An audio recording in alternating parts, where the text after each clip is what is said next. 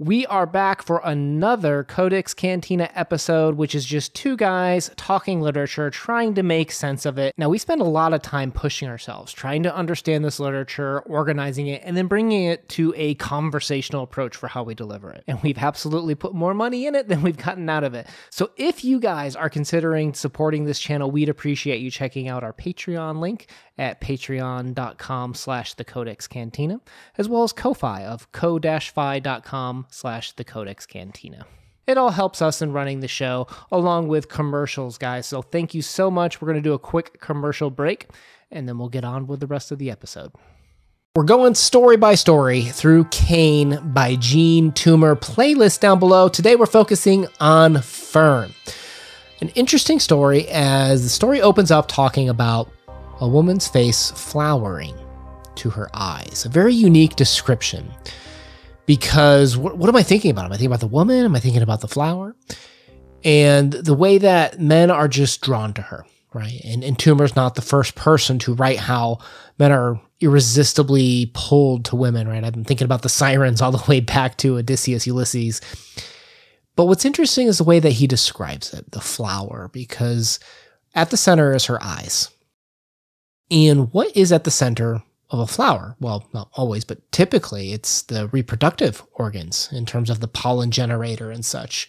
And I was reading a separate article that made a reference to the 1924 NAACP speech by uh, Dr. Du Bois. And interestingly enough, there's kind of a, it doesn't see, I don't think it's from the same speech, but it's from the same year and it's on the same subject in, in the criticism of this book. But they're both very close because Dr. Du Bois is talking about how Cane was revolutionary for the way that it was able to express uh, black sexuality. A lot of times at literature at this point in time, being a heavily racist point in America's past, is the only relationships with a lot of black women depicted in literature was that of, of assault. So, what, what does it mean when an entire form and expression, I mean, when we think about what love means to humanity, to have that just be completely absent for these people to have that represented or have that represented in their literature, that does seem pretty pretty groundbreaking. And if we look at all of these stories that we've gone through so far, you know, Du Bois points out how uh, there's a lot of different ways that the sexuality is presented in this in this collection. And the way he described Fern was an unconscious wanton. Applying that lens over Fern, not only just the story, but the character too.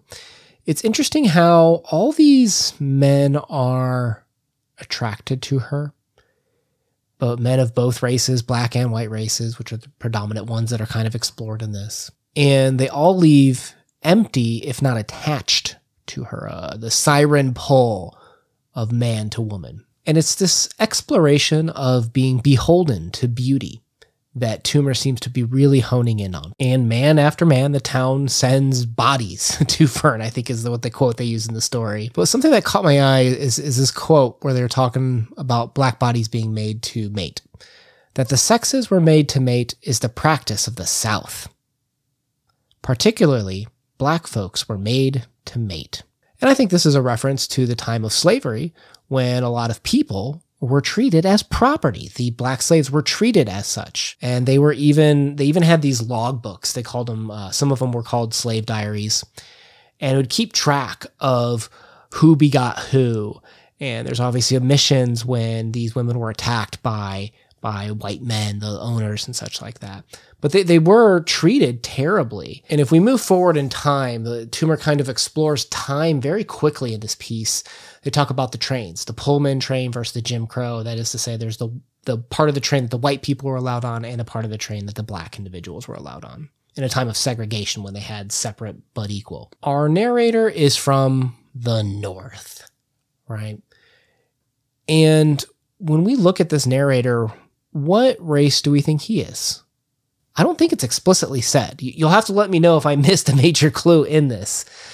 But it continues this ambiguity where do we think that allows the reader to invite themselves in to put them into that position? I don't know.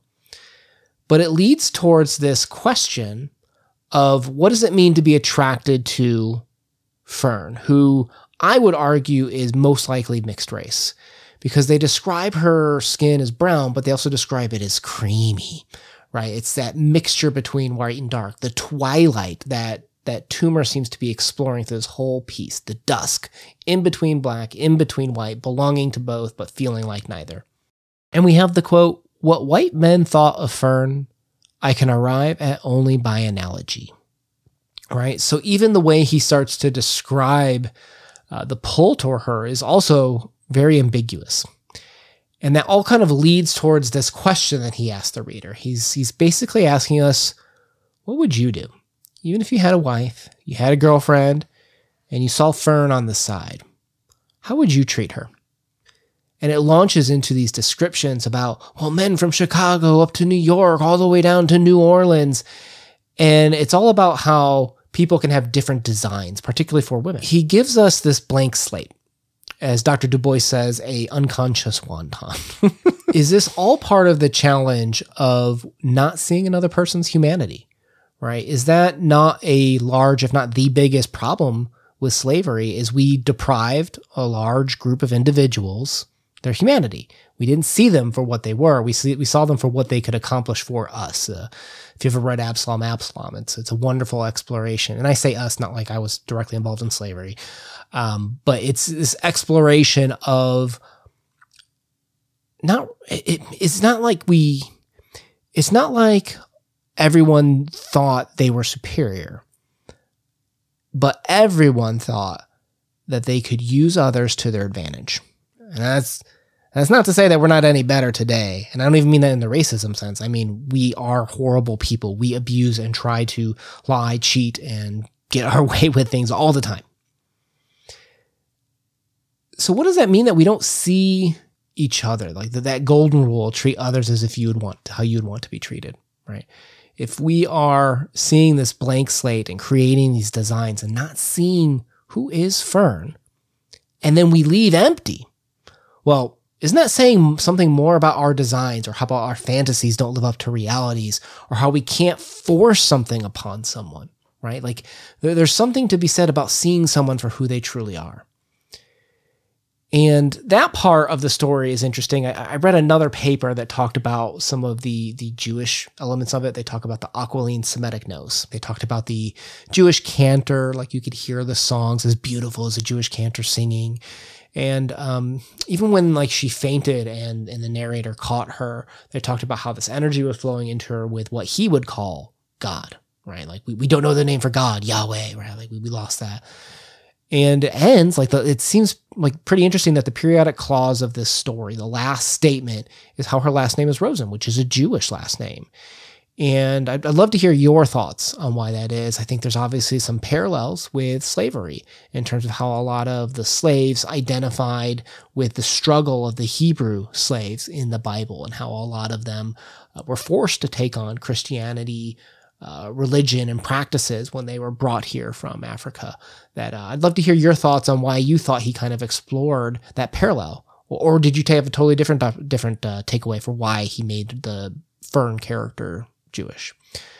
Either way, it's very clear that this character, this lack of connecting in humanity with others is is a form of humanity. It's clear, you know, when you look at these stories in terms of Becky of the, biracial background, Karintha probably being awakened a little bit too early in terms of her sexuality. Um, there, there's there's all these different ways of looking at how we connect and view humanity and love that you could start to maybe see some of the design through this book that these are true to humanity and maybe we don't like it. Maybe it makes us cringe and pull away when we see them, but they're true. And I think Dr. Du Bois nailed it on the head that maybe the voice hadn't really sung or embraced that. Maybe it was always the Hollywood romantic vision that the white audience typically wanted how great is it that an author had the gall to come along and express something that was that could clearly resonate with a lot of people and was underrepresented in literature?